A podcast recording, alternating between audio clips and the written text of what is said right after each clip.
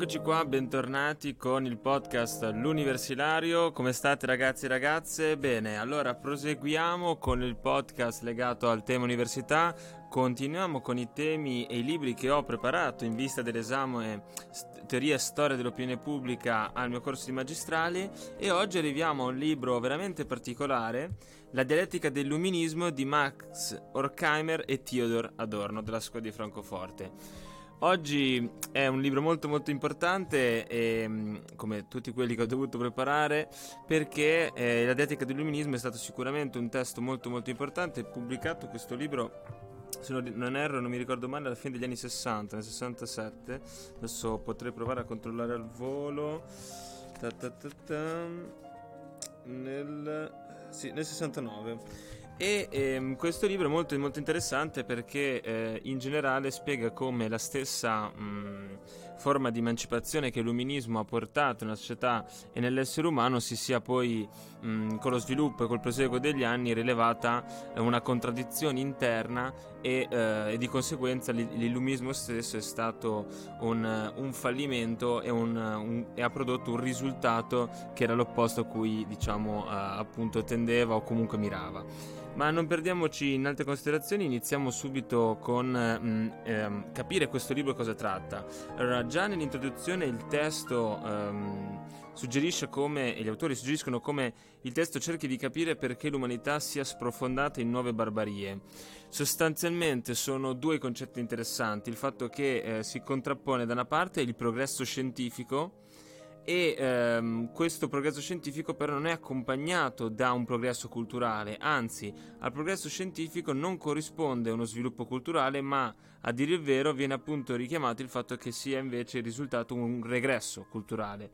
E il fatto che il progresso non si sia dimostrato una garanzia di libertà, eh, citando, qualche, eh, citando, una frase del libro, ehm, vi, vi, leggo: Senza un'adeguata critica all'illuminismo e il progresso si porta ad un'accettazione passiva del dispotismo. Ecco, mh, già questa frase ci aiuta a capire quelli che sono poi gli elementi base che vengono affrontati in questo libro e in generale, eh, questo sempre in introduzione, il libro suggerisce come le potenze economiche riducono all'inferiorità culturale, da, un pa- da una parte lo spirito verso la cultura, il pensiero di un popolo diventa una cosa, una merce, le masse singole vengono svuotate e riempite e insomma la valanga di informazioni minute e di divertimenti addomesticati scaltrisce e instupidisce allo stesso tempo la massa e il popolo. Ecco, questi sono alcuni elementi essenziali che eh, ci introducono e aiutano secondo me il lettore e eh, lo studente in questo caso ad addentrarsi a quello che poi è veramente un mondo a sé, cioè quello che questo libro eh, tratta. Il primo capitolo eh, si chiama Concetto Illuminismo, quindi cerchiamo assieme di capire in, questo primo capitolo cosa emerge e soprattutto che considerazione vi è e bisogna dare all'illuminismo. Innanzitutto l'illuminismo viene considerato il pensiero in continuo progresso e l'uscita del genere umano dalla soggezione magica della natura fino allo sviluppo della società industriale. Quindi l'illuminismo si identifica poi con la società stessa che è la presa di possesso da parte dell'uomo del suo mondo naturale e umano, che però, come vedremo, non realizzerà quella ragione pura alla, alla cui tanto il, a cui tanto l'illuminismo mirava.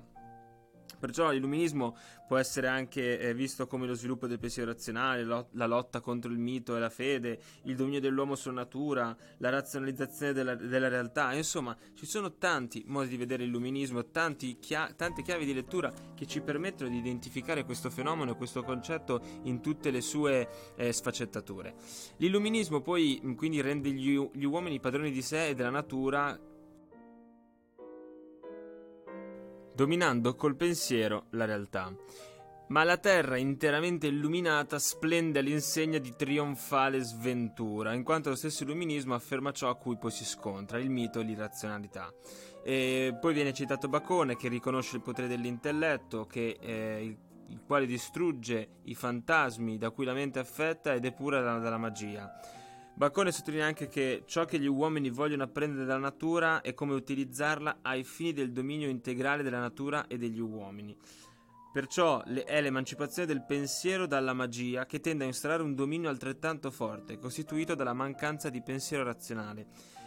Prosegue, mh, mm, si prosegue nel libro, il pensiero scientifico manca di emancipazione dalla struttura sociale, cioè il significato profondo e qualitativo, viene sostituito dalla ricerca quantitativa della correttezza formale del procedimento. E questi sono già elementi molto interessanti perché ehm, emerge come il rovesciamento del dominio dell'uomo sulla natura porti a un dominio della società sull'uomo stesso.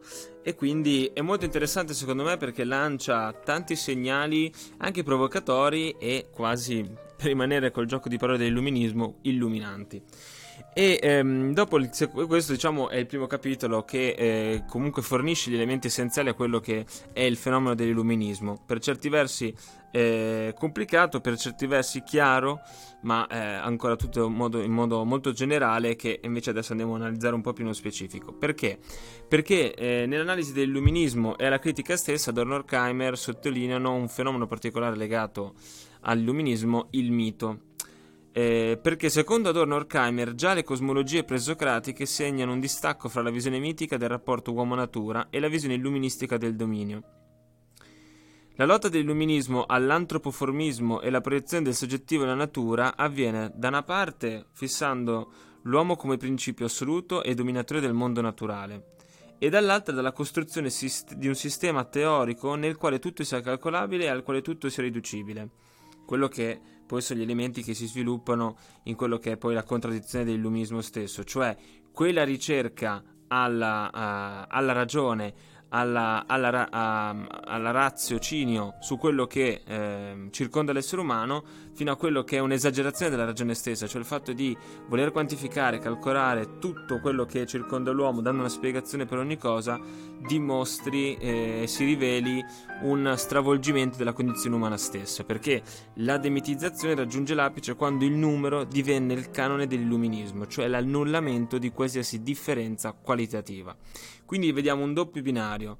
L'uomo si abbassa a una considerazione numerica e il logos viene considerato come un essere a qualitativo, quindi senza qualità. E approda questo doppio binario, questa duplice considerazione dell'uomo stesso e del logo stesso, approda alla costituzione del sé, a tal punto che l'identità della coscienza, della cultura, dell'ideologia e della civiltà occidentale veramente subisce una grande influenza in questa uh, introspezione, in questo processo uh, introspettivo dell'essere umano stesso. Quindi il rapporto tra mito e illuminismo è tale da essere considerato in questo modo. Il mito vive nell'identificazione dell'uomo con la natura e l'illuminismo invece nella separazione tra uomo e natura, e il mito è illuminismo in quanto spiega in termini razionali la realtà, mentre l'illuminismo deriva dalla razionalizzazione del mito operata dalla filosofia. Poi dopo ci si chiede eh, lungo questo capitolo, allora il mito è già o non ancora illuminismo? La risposta che viene data è che è entrambe, il problema è che se la moderna razionalità intende separarli, non sa che sono sempre stati uniti in modo fortemente contraddittorio. In ogni caso, tutte queste analisi, queste teorie rivelano come sempre in tutti questi studi umanistici tanti tanti eh, modi di vedere che si contraddicono, che si richiamano, che si intrecciano e che spesso si dilungano anche in analisi particolari e molto soggettive. E, mh, questo libro, devo dire, è, è veramente mh, complesso, la lettura non è stata per niente semplice. E, mh, e, sple- e, spesso ho provato sensi di, di blocco durante la lettura in quanto la complessità che governa questo tipo di letture è tale da metterti in una condizione di um, un'analisi maggiormente approfondita, cioè il fatto che le pagine necessitano di uno studio ulteriore e maggiormente specifico. In ogni caso, proseguendo con la spiegazione dell'illuminismo, eh, nel libro emerge il fatto che il trionfo dell'illuminismo ha portato ad, a estreme conseguenze in questo contraddittorio rapporto, cioè da una spiegazione scientifica alla quale non elimina la contraddizione reale. Adorno e Horkheimer non danno una soluzione se non che sostengono che la dialettica dell'illuminismo debba esplicitare questa contraddizione. Cioè se i conti non quadrano va detto ed evidenziato. L'illuminismo, criticando il mito, non fa altro che superarlo, ma così facendo l'illuminismo assolutizza se stesso, proponendosi in veste mitica e non criticabile. Perciò questa assolutizzazione della ragione è colpa della logica occidentale stessa, dell'illuminismo stesso. E questo secondo me sono chiavi di lettura e analisi veramente interessanti. Mm perché non solo in questo libro, non penso neanche solo in questo esame, e nel nostro modo di vivere, di eh, concepire la stessa vita, troviamo veramente tante contraddizioni, troviamo veramente tante eh, visioni che si contrappongono e che portano a risultati inattesi e spesso anche opposti che ci mette in una condizione di, eh, se volessi fare una citazione baumaniana, liquidità. Il fatto che comunque non ci siano più fondamentali idee mh, mm, che trovano una sorta di radice nella vita quotidiana e, ci mette in una condizione, secondo me, come esseri umani di grande incertezza, di liquidità continua, tali da eh, riuscire a immagazzinare le grandi contraddizioni che ci circondano e che caratterizzano la nostra vita. Poi mh, mm, negli altri nei prossimi podcast, soprattutto nel libro di Marcuse, L'uomo alla dimensione, questo tema emergerà particolarmente e sarà analizzato anche con grande piacere da sottoscritto perché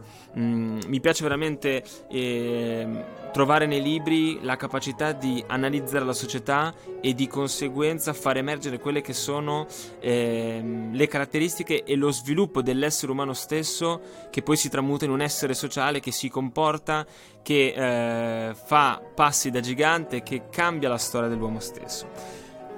Detto questo, proseguiamo con la, mh, mm, col terzo capitolo e col proseguio eh, del libro stesso. Adesso non mi sembra fosse il terzo capitolo, no, non è il terzo capitolo, ma il terzo capitoletto. Siamo solo ancora all'inizio, ma i temi che vengono trattati sono veramente tanti. E riprendendo un attimo il concetto iniziale del progresso del pensiero uguale regresso, socio- regresso sociale umano, eh, il libro suggerisce che la presa di consapevolezza da parte del soggetto eh, di essere capace di dominare razionalmente la realtà e soprattutto la natura con la, con la scienza paga uno scotto senza precedenti, che nell'età moderna si concretizza nel dominio dell'uomo sull'uomo e nel dominio delle cose sugli uomini. Perciò l'uomo socializzato controlla la natura, ma a sua volta è controllato da una seconda natura natura che è la struttura economica della società stessa.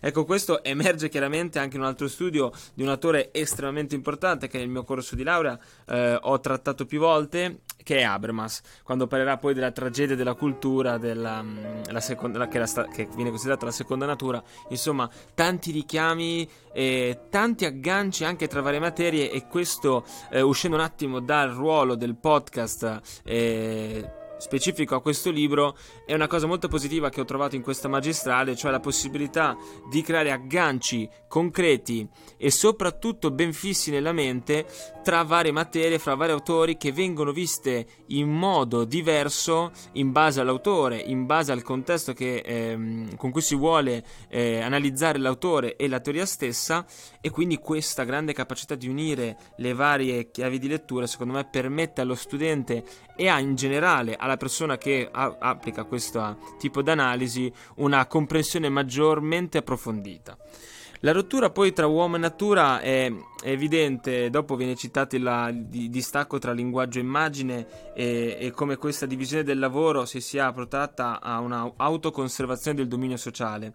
Il fatto che... Mh, una, il, positiv- il positivismo scientifico asservisce il pensiero a meccanismi stranieri e quindi l'illuminismo stesso, invece di realizzare il sapere, lo distrugge trasformandolo in mero calcolo utilitaristico.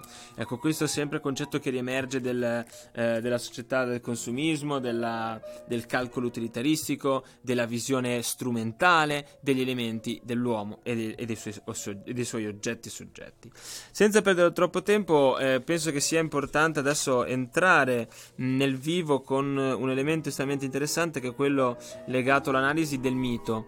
E, ehm, è molto importante l'analisi che viene fatta al mito perché è una visione secondo me particolare e unica che troviamo in questo libro è il fatto che eh, nel mito si ritrovi la formazione e l'autoconservazione del soggetto borghese stesso cioè ehm, per esempio viene citata l'Odissea col passaggio di Odisseo davanti alle sirene e quello che viene mh, declinato come possiamo definirla come leggenda ve la vado a leggere. Odisseo rappresenterebbe l'io occidentale borghese. Il canto delle sirene è il passato in cui l'uomo viveva in simbiosi con la natura stessa il resistere al richiamo invece significa conservare l'integrità dell'individualità personale dell'uomo borghese mentre i compagni con le orecchie tappate che revano rappresentano gli oppressi. Ecco, mh, questa già che di lettura è abbastanza interessante e particolare, ma andando nello specifico um, viene data una, una, maggiore spiegazione di questa divisione dei ruoli.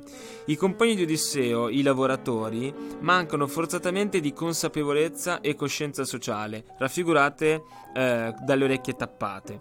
La loro occupazione è materiale, volta alla produzione di sé e del padrone stesso. Quindi i lavoratori rappresenterebbero, secondo questa chiave di lettura, la parte del genere umano asservita, tra virgolette anche inconsapevolmente, al dominio borghese stesso. Perciò il mito rappresenta al meglio la logica interna dell'illuminismo, quel pensiero razionale che intendeva liberarsi dal mito, dove ciò che sembrava la realizzazione della libertà o l'emancipazione dell'uomo si presenta come la realizzazione più cruda e irrazionale di un'oppressione dell'uomo su se stesso oltre che sulla natura. Quindi i, l'emancipazione dal mito processo, è un progresso distruttivo quello a cui l'illuminismo conduce e l'emancipazione del mito non annulla il mito in quanto tale, anzi, proprio nell'Odissea diventa metafora della struttura borghese della società e dell'individuo. Queste sono veramente, secondo me, analisi vera- eh, estremamente interessanti, ma eh, prosegue il libro. L'astuzia di Odisseo rappresenterebbe invece la, il lume della ragione, perché la, rappresenta l'ordine borghese che permette la riproduzione e l'autoconservazione dell'uomo entro schemi e rapporti da lui dominati e regolati.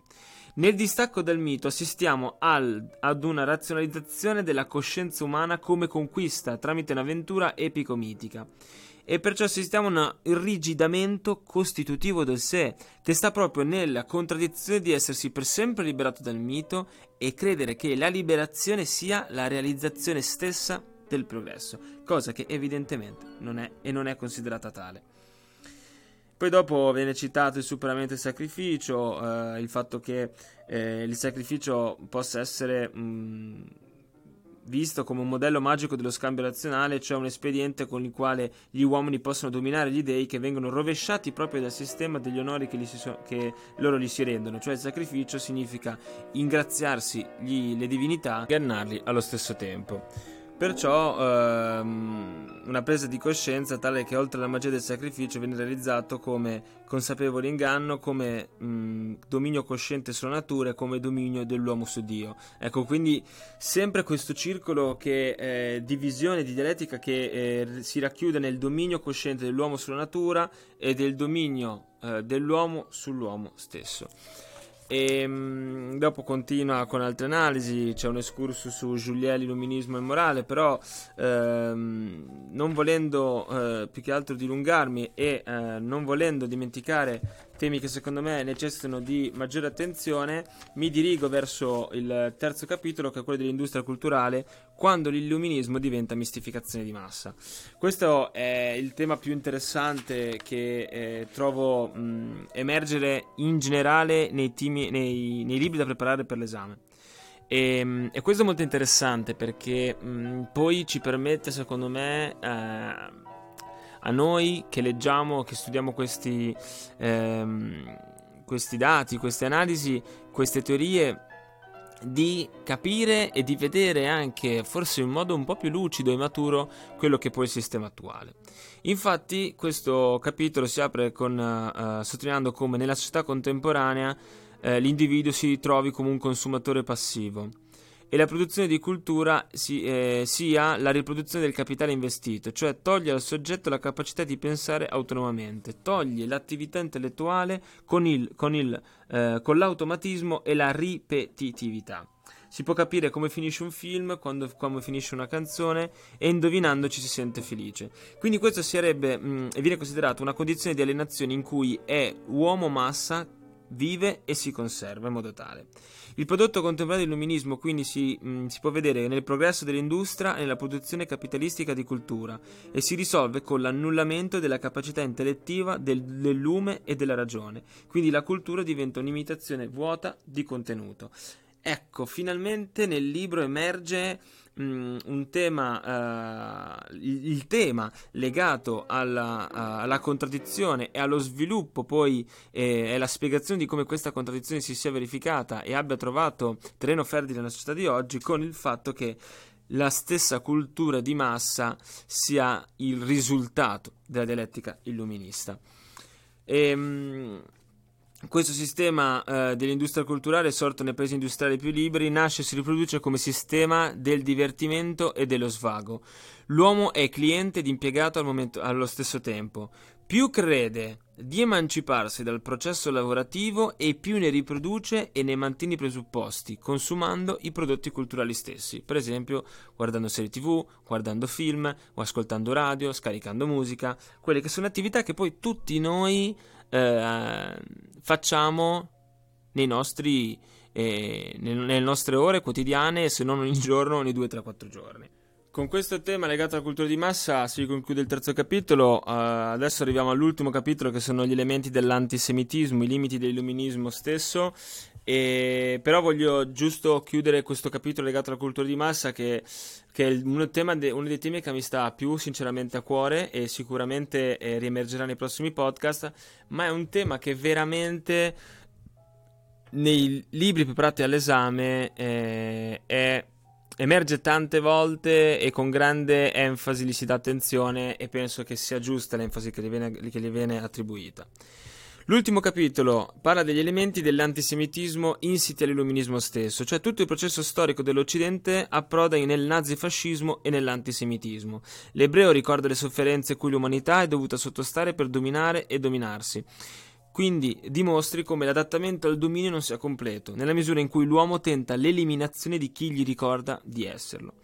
L'odio e la lotta dei potenti carnefici contro la natura umana ha una precisa connotazione teologica politica, che, secondo la visione di Durkheim e Adorno, si ritrova nella lotta tra il Dio cristiano e il Dio ebraico perché il Dio cristiano da una parte è costruito a immagine della volontà di potenza dell'uomo, innalzare ciò che è finito in assoluto, mentre il Dio ebraico è una creatura nella sua finitezza, senza mediare la condizione naturale dell'uomo. Perciò questa eh, analisi generale sul Dio cristiano e Dio ebraico ci riconduce al fatto che l'antisemitismo sia un fenomeno tragicamente normale, prodotto de- estremo dell'illuminismo del progresso borghese e profonda ferita etica che la civiltà si è procurata da sola. Ecco, con questo eh, termina il libro della dialettica dell'illuminismo, eh, ci sono tanti altri temi che emergono che non ho trattato, ho dato attenzione a, a alcuni elementi nello specifico, sono um, in generale contento di questa lettura, eh, devo ammettere che però per capire veramente alcuni passaggi è stato necessario navigare sul, eh, sul mondo dell'internet e trovare altre analisi, trovare altre mh, visioni eh, legate a questo libro. È un libro in generale che però consiglierei, molto complicato, molto complesso, che però ehm, secondo me permette al lettore di mh, poter addentrarsi maggiormente sul mondo dell'illuminismo e capire quanto questo fenomeno abbia influenzato il nostro modo di vedere, concepire e analizzare lo stessa natura umana. Detto questo, noi ci sentiamo con, prossimo, con i prossimi podcast dove analizzeremo sempre altri libri preparati per l'esame eh, che ho sostenuto sulla teoria e storia della, eh, dell'opinione pubblica.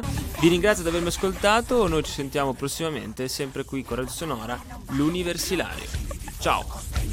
Mi bruci per ciò che predico, è una fine che non mi merito, ma in genere la verità, perché sono il tuo sogno eretico, io sono il tuo sogno eretico, io sono il tuo sogno eretico, io sono il tuo sogno eretico, ammettilo, sono tuo sogno eretico.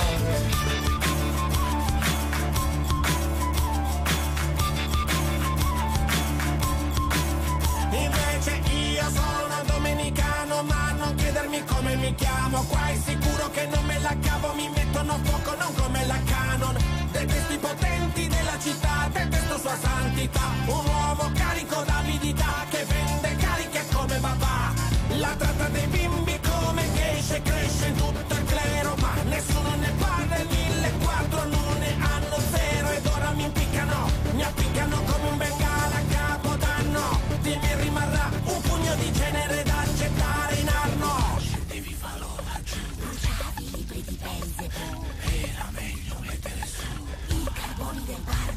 Mi bruci per ciò che predico, è una fine che non mi merito, ma in genere la verità perché sono il tuo sogno eretico. Io sono il tuo sogno eretico. Io sono il tuo sogno eretico. Io sono il tuo sogno eretico. Ammettilo, sono il tuo sogno eretico.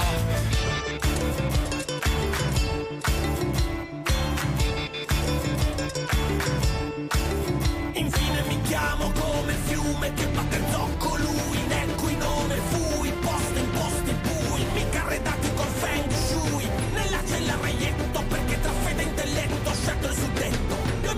cervello se non lo usassi gli mancherei di rispetto